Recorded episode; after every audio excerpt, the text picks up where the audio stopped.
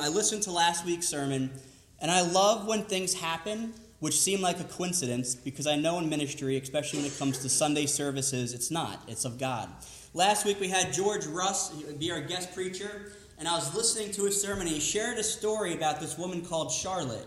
And as he's sharing it, I'm like, this sounds really familiar, as if I've just heard this the week before. And we did. Paul Nelson actually preached that previous week, and she wrote the hymn, Just As I Am. And it was a beautiful hymn, a reminder to come to the Lord as you are. It's, it's used in evangelism, it's used as rededications, as Christians, to give our lives to, to Christ. And I just love that George Russ had the same analogy, and we literally sang that hymn the week before, and then once again he, he, touched on that story. So I just love when God works that way. I was listening, I was like, man, this is this is worth mentioning this week when I was before the sermon. So over the past couple of months, the elders, the deacons, we've been calling various church organizations, churches, parachurch ministries, or resources We've been trying and we've been praying for revitalization in New Village Church, and there was one phone call in particular that was memorable. As we explained to the person on the phone the, the status of our church, where we've been at, where we are now, what things look like, he responded back with this statement. He said, If your church is not evangelizing or discipling, just close your doors. And at first I said, ouch okay that that hurts that stings like why would you why would you say something so mean? But then i thought is that true? And and it is true. Those two actions discipleship and evangelism those are signs of a healthy obedient spirit-led god glorifying church. And, and i questioned why. And when we have discipleship discipleship is your own personal growth it's your own uh, growing in your own faith, your own spiritual maturity. It requires reading God's word, meditating on it, memorizing it, discussing it, being encouraged by it, letting it fuel you for daily living. Discipleship is an inward spiritual growth, while evangelism is now outward. So he said, discipleship's important, but not only that, evangelism. Evangelism is taking what you know, what you've learned, and telling others about it. It's knowing who Jesus is and sharing him with everybody. It's a command for all of us to evangelize, not just the church leaders, not just the missionaries, not just the pastors, but for everybody. A healthy church builds up their members doctrinally, spiritually, biblically. They equip them to go and to tell others about Jesus and what they've learned of who Jesus is. In order to be an evangelizer, you have to be a disciple. In order to tell others about who Jesus is, you have to know Jesus. And that previous statement, right, if your church is not evangelizing or discipling, close your doors. That statement haunted me. It, it kept me up at night, it kept my mind going. And I was thinking, is our church, I made it personal, is New Village Church, are we as the leaders effectively equipping, training, discipling our members in a biblical, accurate, God glorifying way? Are we making evangelizers? And as I've been praying and I've been asking God, because I'm going to be preaching a lot over the next couple of months, I wanted to go through a series. And God, for some reason, kept putting the Gospel of John on my heart. And John's Gospel, as I did a little bit of studying about it, it's a bit different than the other Gospels. He doesn't mention anything about Jesus' birth his baptism, his ascension, his healing of demon possessed people, or even any of the parables that Jesus taught. Also, the second half of John's gospel, I believe starting at uh, chapter 10, or I think it's 9, 10, or 11, one of those, all the way to the end is a, a magnifying glass. Zoom in on the last week of Jesus' three year ministry. So you have the first half of John, which covers everything up to the last week of Christ's life. And I love that John tells us why he writes his gospel. I don't have to guess, I don't have to assume, I don't have to re- rely on biblical scholars to tell me. In John chapter 20, verse 30, this is what John says Now Jesus did many signs in the presence of the disciples, which are not written in this book. But these are written so that you may believe that Jesus is the Christ, the Son of God, and that by believing you may have life in his name. So John's main focus in his gospel is to make sure the readers know who Jesus is. that Jesus is God. That's the central theme throughout John's gospel. And John builds a strong foundation for this theological truth from the first couple of verses in his gospel. And I think it's important for us as a church, as New Village Church, to just look at John's gospel and answer and be reminded of the question who is Jesus? Because if we are to evangelize and tell others about Jesus, they're going to say, Who's Jesus? And you can't say, I don't know. That's a good question. They say, Well, why are you telling me about Jesus? You don't know him. So, as a church, right, as we are hopefully being discipled, as we're learning who Jesus is, my prayer is that we can be evangelizers and tell the world who Jesus is. Growing up, I loved building Legos. I was obsessed with them. But for like a month in middle school, my obsession changed to playing cards. I don't know why. My parents might remember this, but I was obsessed with just playing cards, learning magic tricks, or you know, magic tricks. I was obsessed with like trying to throw them and figure out like what the best way of throwing them is, and it's doing a terrible job. But like, you know, I did all that, and then I got to building card towers. And I'm going to be very honest. This morning, I tried to build a tower, and this is this is what had happened. I even cheated. I used tape, and I got to the very last one, like the very very look all tape. I got to the very last top of it, and then as soon as I put it down, it collapsed. I was like, you've got to be kidding me. I had this perfect analogy set up, and I knew how to do this. I thought it was like riding a bike would just come back to me. And then I started blaming, well, it's the table, it's these cards. They're not the right cards, right? But the whole point of this, this was an analogy that was supposed to be a card tower. The whole point of that is as you build a card tower or anything in life, the foundation has to be strong. If the foundation's weak, it's going to crumble. And as we start our series in John's Gospel, we see that John gives us a strong foundation as to who Jesus is. So today, if you have your notes, we're going to look at five foundational truths that we learn about Jesus Christ. You're not going to, if you've been to church or you claim to be a Christian or you grew up coming to church, you're not going to be like, oh my gosh, I never knew this. This is so profound. What? These are serve as a reminder. It's important for us to remind us who Jesus is. So if you have your notes, I'll give you all the blanks right now. That way you don't have to worry about missing them. Number one, Jesus is eternal God. Jesus is eternal God. Number two, life is given by Jesus. Number three, Jesus is the light. Number four, Jesus came into creation and was rejected. Jesus came into creation and was rejected. And then number five, we have been adopted. So, eternal God, life, light, uh, came, rejected, adopted. Those are your blanks. Number one, John starts off in verses 1 and 2. In the beginning was the Word. The Word was with God, and the Word was God. He was in the beginning with God. So John's gospel starts with the account of the ultimate question who is Jesus? Where did he come from? And he goes back, and the, the, the language he's using here points the reader back to Genesis 1 1. In the beginning, God created the heavens and the earth. Jesus' story, according to John, it didn't start with Mary giving birth to him in a manger, but rather it goes all the way back to creation itself. And from these two verses, even verse 1, we see three important truths about who Jesus is. The first is that he's pre existent. That's a fancy way of meaning he's eternal. He has no beginning, he has no end. Before creation began, Jesus existed.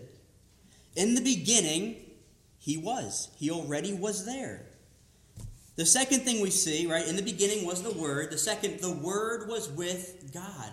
Jesus was with God the Father. We see the relationship between Jesus and God. They're different persons of the Trinity here. We have two out of three, but one being. A better translation, as I'm studying Greek and as I hear people who are more you know, knowledgeable and, and wiser and smarter than I am, they said that the proper word or imagery here is face to face relationship. Jesus is in a face to face relationship with God, and that's the most intimate relationship one can have with another. I thought back to my wedding day, and there's a time where I remember just, I'm like, where, where, what do I look at? And then it's like, you look at your bride, David. Like, you know, my friend's like, you look at Stephanie. So I'm looking at Stephanie, and when we're looking into, I don't know if you've ever looked into somebody's eyes, or may, maybe just at your wedding day. Remember back to that. You have this sense of like vulnerability, like oh, they're staring into my soul. Like I, like I have no secrets. They, they're looking at me. I can't, I can't hide. They, this is who I truly am. Right? It's a very intimate thing to just stare into somebody's eyes as they look back. This relationship between Jesus and God in the beginning, we see is what? Face to face, intimate, close, loving. The last thing we see, right? The Word was God. He is God. John's central truth in his gospel hinges on this truth Jesus Christ is God. Now, there are people that have changed this translation to say he was a God, but in the Greek, it's, it's, it's a definite. Jesus was the God. The God. He is God. And if you count up the word was, right, in the beginning was the Word, the Word was with God, the Word was God, He was in the beginning with God. John uses this verb four times. And it's a, it's a, a verb that describes a continual action without regard to beginning or end. So, what that would read is In the beginning was and always will be the Word. And the Word was and always will be with God and the Word was and always will be God.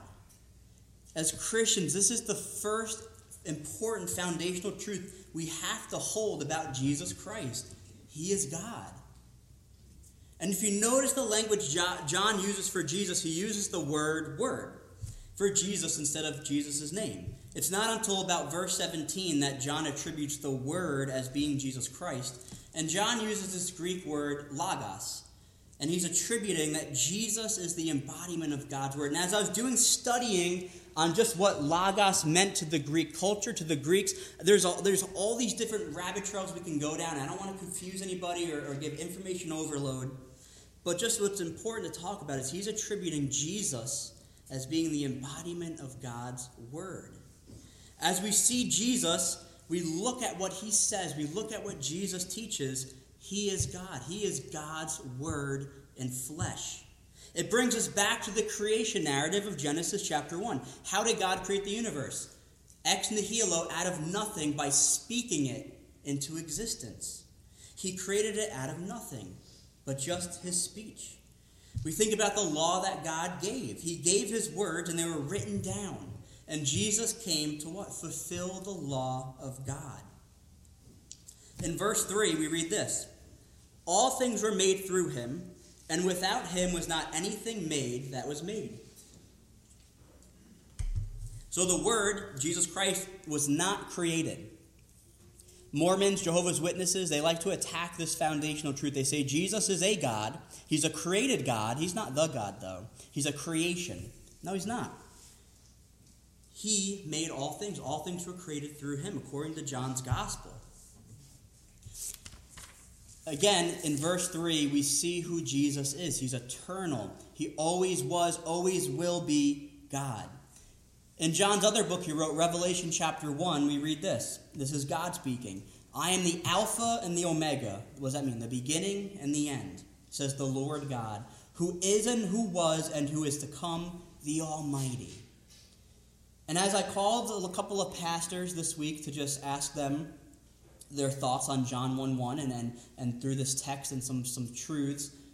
One in particular said, David, make sure the church knows the Almighty God is Jesus. That in the beginning was the Word, the Word was with God, the Word was God. So when we think and we reflect and we see and we read the words of Jesus, that is the Almighty God who stepped foot into the creation that He created, who came to us to save us. Point number two, we'll keep going. Life is given by Jesus. In verse 4, in him, in the Word, was life, and the life was the light of men. Jesus Christ, the Word, God, is self existent. He doesn't rely on anybody or anything to give him life, He is life. Everything is given life because God is pure life. Only He is able to create and give life. And not only is Jesus life, but He also came to offer eternal life to all who believe. Now I'm going to read a couple verses here. Don't check out. I want you to listen for the word life or eternal life. These are all in John's gospel, and these are just some, not all of them. John 20, we just read this. But these things were written so that you might believe that Jesus is the Christ, the Son of God, and that by believing you may have life in his name. John 3:16, we all know it. For God so loved the world that he gave his only son, whoever believes in him shall not perish but what? Have eternal life. John 4, the woman at the well, Steve Massaro preached on this a few weeks ago. He said, But Jesus says, Whoever drinks of the water that I will give him will never be thirsty again. The water that I will give in him will become in him a spring of water welling up to eternal life. John 6:40, after Jesus claims to be the bread of life, which we've looked at a few months ago as well. Jesus says, For this is the will of my Father, that everyone who looks on the Son and believes in him should have what? Eternal life, and I will raise him up on the last day. This is the theme, or another theme throughout John's gospel that Jesus Christ is the life, but not only that, he came to give us eternal life for all those who believe. Not only that, but in his other writings, John can't get away from this truth. In 1 John 5, he says that Jesus is the true God, he's the eternal life. In Revelation 1, Again, John, he says, When I saw him, Jesus, I fell to my feet as though dead. But he laid his right hand on me, saying, Fear not, I am the first and the last, and the living one. I died, and behold, I am alive forever, and I have the keys of death and Hades. Jesus has the authority to give life. He is the life. He holds the keys of death and Hades and we see that from John's gospel that Jesus came to offer us eternal life by giving up his life as a ransom. So Jesus is eternal God. He is, he is life and he is life giving. The third truth we see is that Jesus is the light. Not only does John continually use the word life in his gospel, but he uses the word light. He uses life 47 times he uses light 30 times. Verse 4 In him, Jesus, was life, and the life was the light of men. The light shines in the darkness, and the darkness has not overcome it. There was a man sent from God whose name was John. He came as a witness to bear witness about the light, that all might believe through him. He was not the light, but came to bear witness about the light. The true light, which gives light to everyone, was coming into the world. He says light a lot of times there. Here we see Jesus being what? The light which shines out into the darkness, and the darkness does not overpower or overcome it. And I thought about lighting a match in a dark room. I don't know if you've ever done this or if the power gone, has gone out in your house, right? When you light a match, and I'll light a candle because this thing's going to go out really quick. But when you light a match in a really dark room, it's just crazy to see how much light this little flame gives out. That light overpowers it. It, it over it can't be overcome. It, it, it expunges darkness. It gets rid of darkness. Light overpowers and pierces through the dark. And in the same way, we see that from John's gospel. Jesus is the true light who has given light, he says, to everybody. Verse 9, the true light, right? Not a false light, not anybody. He's claiming to be the true light, which gives light to all, to everyone. Both Jew, Gentile, Greek, Romans can receive the true light through what? Faith, believing in Jesus. You could do a whole sermon series on light and darkness in the Bible. It's, it's really interesting to read. Just a few attributes of light that I want to mention is that it overpowers darkness. One commentator says that it puts chaos into flight, that chaos runs away from the light. If you remember back in Genesis 1 1, in the beginning, God created the heavens and the earth. The earth was without form and was void, and darkness was over the face of the deep. The first thing God says, the first word spoken into existence, verse 3, let there be light. And it says, And God saw that the light was good. So what? Light makes darkness flee, it overpowers the dark. Light also reveals, it exposes, it shows things as they truly are. In John 3, a little bit later in his gospel, we'll read this. And this is the judgment the light has come into the world, and people love the darkness rather than the light because their works were evil. For everyone who does wicked things hates the light and does not come to the light, lest his work should be exposed. But whoever does what is what the whoever does what is true comes to the light, so that it might clearly seen that his works have been carried out by God. So light, Jesus exposes our sinfulness. He exposes our sinful condition. Light also guides. Here's the, the last attribute of light. It guides us. It illuminates, it shows us the safe way to go. It leads us.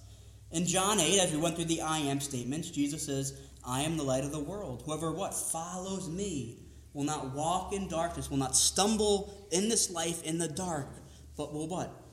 Walk and have the light of life.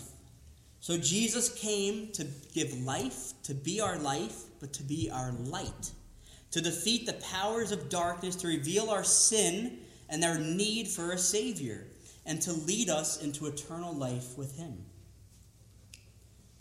The fourth foundational truth Jesus came into creation and was rejected. Actually, before I go into that one, I don't want to skip over it. We're going to touch on it, but he mentions John. He says another John who came to bear witness about the light.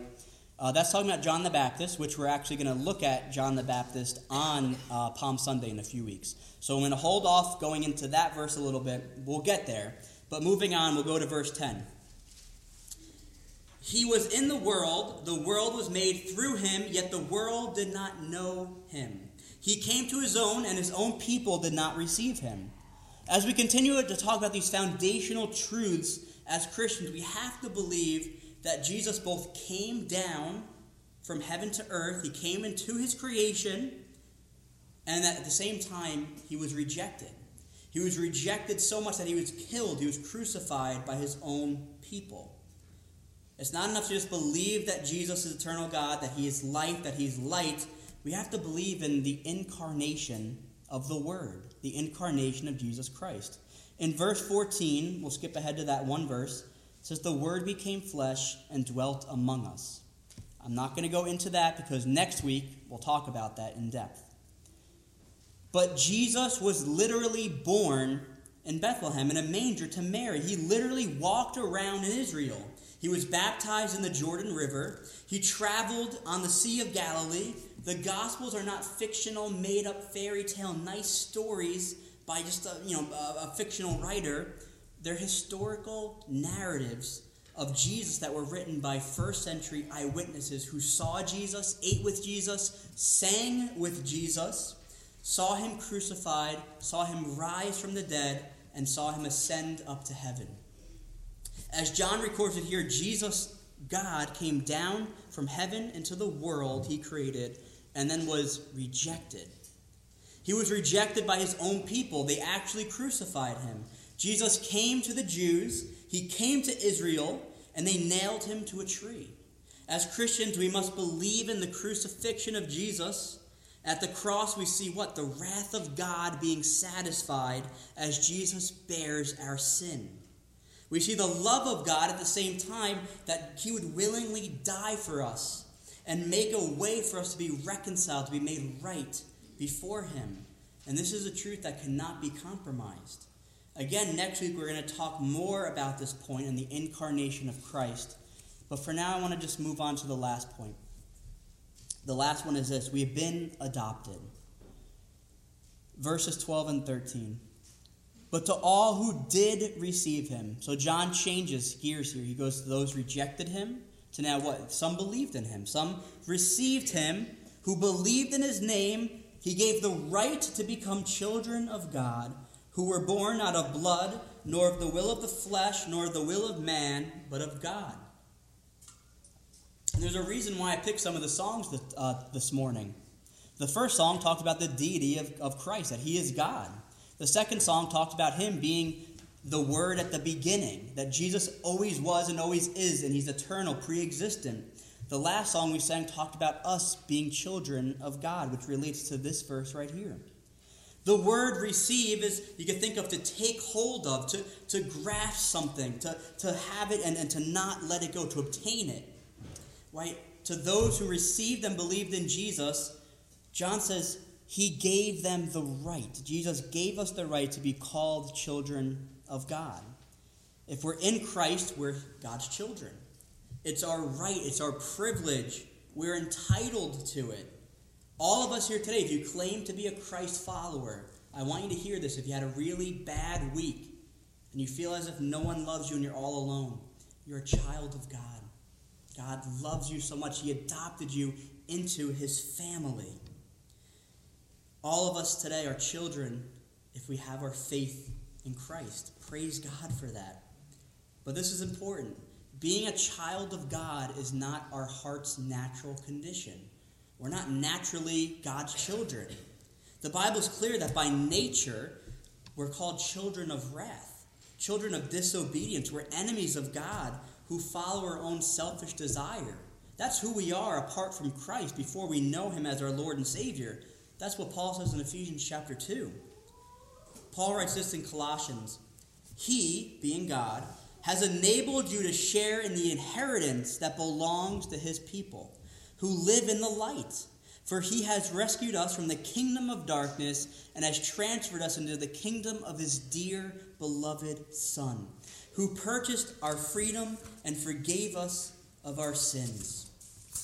So, how or, or why do we have the right to call ourselves children of God, his sons or his daughters? It's not something that we've earned. It's not something that we selfishly are like, you know what, I'll be good enough and God will, will have to give me that title. Nowhere in those verses I just read does it mention us, me, I. It mentions Christ. It mentions his love, what he did for us. Going back to verse 13 in John chapter 1, he gave the right to become children of God, who were born not of blood, nor of the will of the flesh, nor of the will of man, but of God. So we're born again not by blood, and what he's saying here is not by who you're related to which we also looked at when we looked at Jesus talking about the I am statements.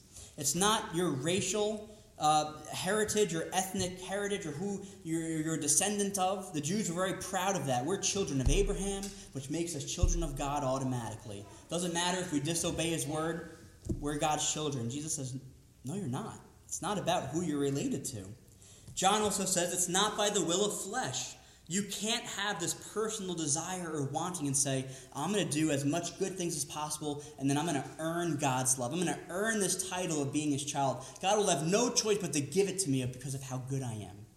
No. Not of the will of man. No made man, uh, man-made systems or laws can give us this title. How do we get it? The last three words, but of God. It's his grace, his love, his mercy that we're called His children. I think of the cross, and as I was preaching on this theme of adoption, I wanted the children to know because this is a truth I think we all struggle with, not just teenagers. We all want to be accepted, right? We, we all long to belong. We, we want to fit in. We don't want to stand out. We don't want to be by ourselves and be lonely. And as I encourage the kids, God's word's clear that we all, if we're in Christ, we belong to Him.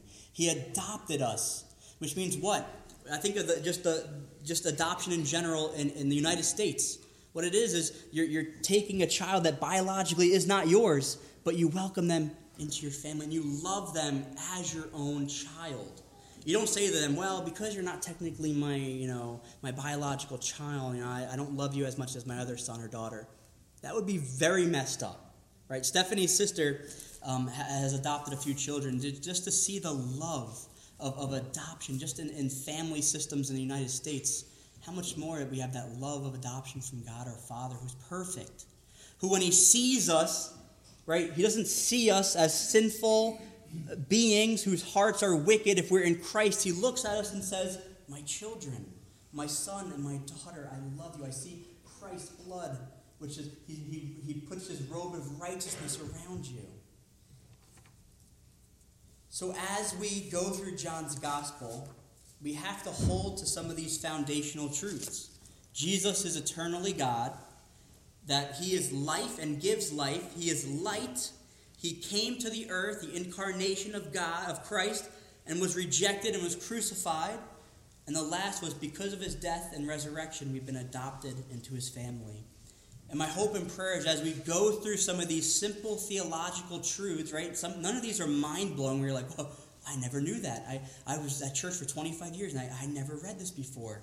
But it's a reminder that in order to evangelize, right, in order to go out and to tell people who Jesus is, we have to know who Jesus is for her own sake, right, as we tell others about him. And my prayer is that going through John's gospel, we can be reminded of the love we have, and that love of Christ will fuel us and overflow out, that we'll want to share Jesus with our coworkers, with the students in college or high school, with our friends, with our family, right? Not out of obligation, but out of love and obedience to Christ. Let me pray. God, we thank you so much just for this opportunity to gather as your sons, as your daughters, as a body of believers, to worship you, to read your word, to delight in your word. I pray that even as we leave here this morning, we can remember these foundational truths, be encouraged by the love that we have in Jesus Christ. We thank you so much that you've adopted us into your family. It's nothing that we've done, that we've deserved, but it's all what Christ has done on our behalf.